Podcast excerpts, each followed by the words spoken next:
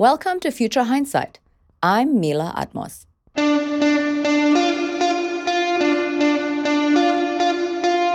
As we wrap up our season, we want to revisit some of the most memorable conversations and highlights that gave us so much insight into poverty in America. We look back to episodes that inspired a lot of feedback, added to our discourse, helped us revise our own thinking, and even changed the way we act. These helped us see what we're doing right and what we're doing wrong, and how we can make our society better for everyone. Gail Joseph is the executive director of Cultivate Learning at the University of Washington. We discussed the powerful long term economic and societal benefits of investing in early learning and the costs of not doing so. Here's how Gail explained it to us.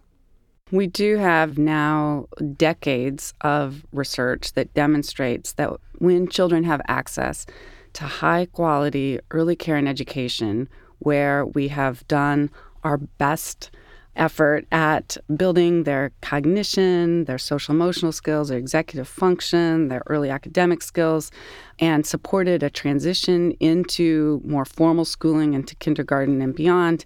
When those things have happened for young children, we see that they are less likely to be retained in a grade. They're less likely to be placed into special education. They are more likely to complete high school.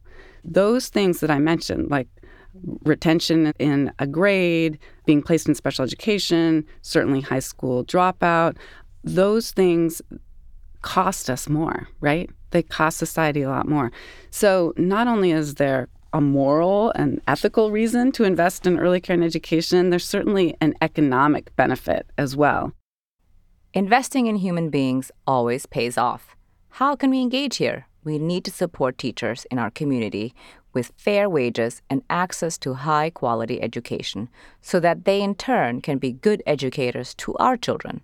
And we also need to compel our government to support early learning initiatives such as Universal Pre K, which have been proven to help our children grow into adults who operate at their full potential as responsible citizens and contribute to our society.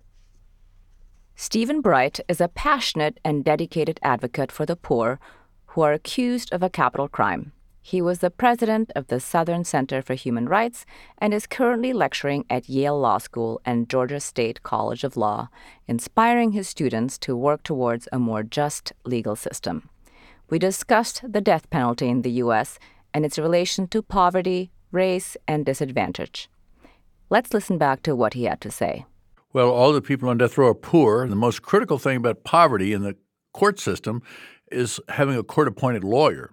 And many cases are decided right there. If a person accused of a capital crime is assigned a lawyer who is not up to the task of representing someone in a murder case and in a death penalty case, you've sealed that person's fate right then.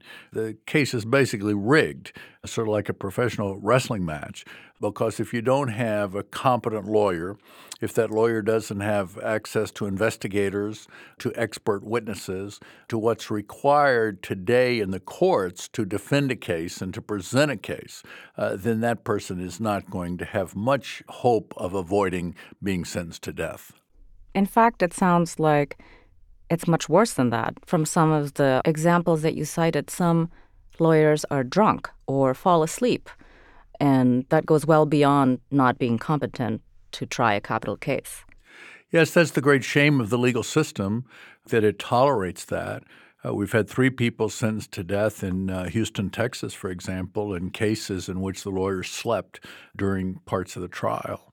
And one person, George McFarland, is still under death sentence in Texas, even though his lawyer fell asleep and even snored during his trial. There have also been cases, as you mentioned, where the lawyers were under the influence of alcohol. I had one case where the lawyer uh, fell over in court because of his alcohol consumption and couldn't get up. The judge had the deputies lift him up and, and take him to jail and continue the trial for a day, and then the next day produce both lawyer and client from the jail and resume the trial. This is totally unacceptable in any real system of justice. It's simply shocking that our legal system metes out injustice in this way. it comes as no surprise that the people on death row are all poor and primarily people of color who stand no chance of winning their cases. We are blessed by people like Stephen Bright, who has made it his life's work to challenge the injustice of our current system through his work in representing the accused and to make sure that they don't stand alone in the courts and can receive the kind of justice that the Constitution promises. The expert on poverty, Kathryn Edin, and her work in the domains of welfare made a deep impression on us. Her book, $2 a Day The Art of Living on Virtually Nothing in America, is a searing expose on the destitution in our midst. The evisceration of welfare has, in essence, created a poverty trap in which people can only survive their severe hardship at an immense cost.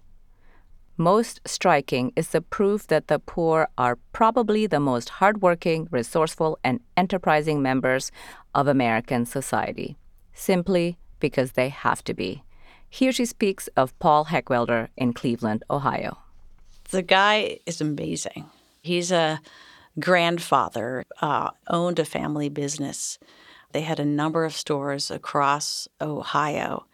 And one by one, they went by the wayside in the aftermath of the Great uh, Recession, uh, meaning that everyone in the family lost their job. More than 20 individuals end up living in this tiny two bedroom wood frame house on the west side of Cleveland that has seen a lot of wear. The front porch is beginning to sag so badly it's coming apart from the house.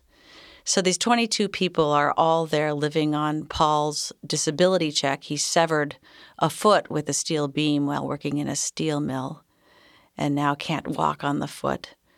So they're living just on that little bit of money. He used excess food from the food pantry to plant a victory garden in the backyard.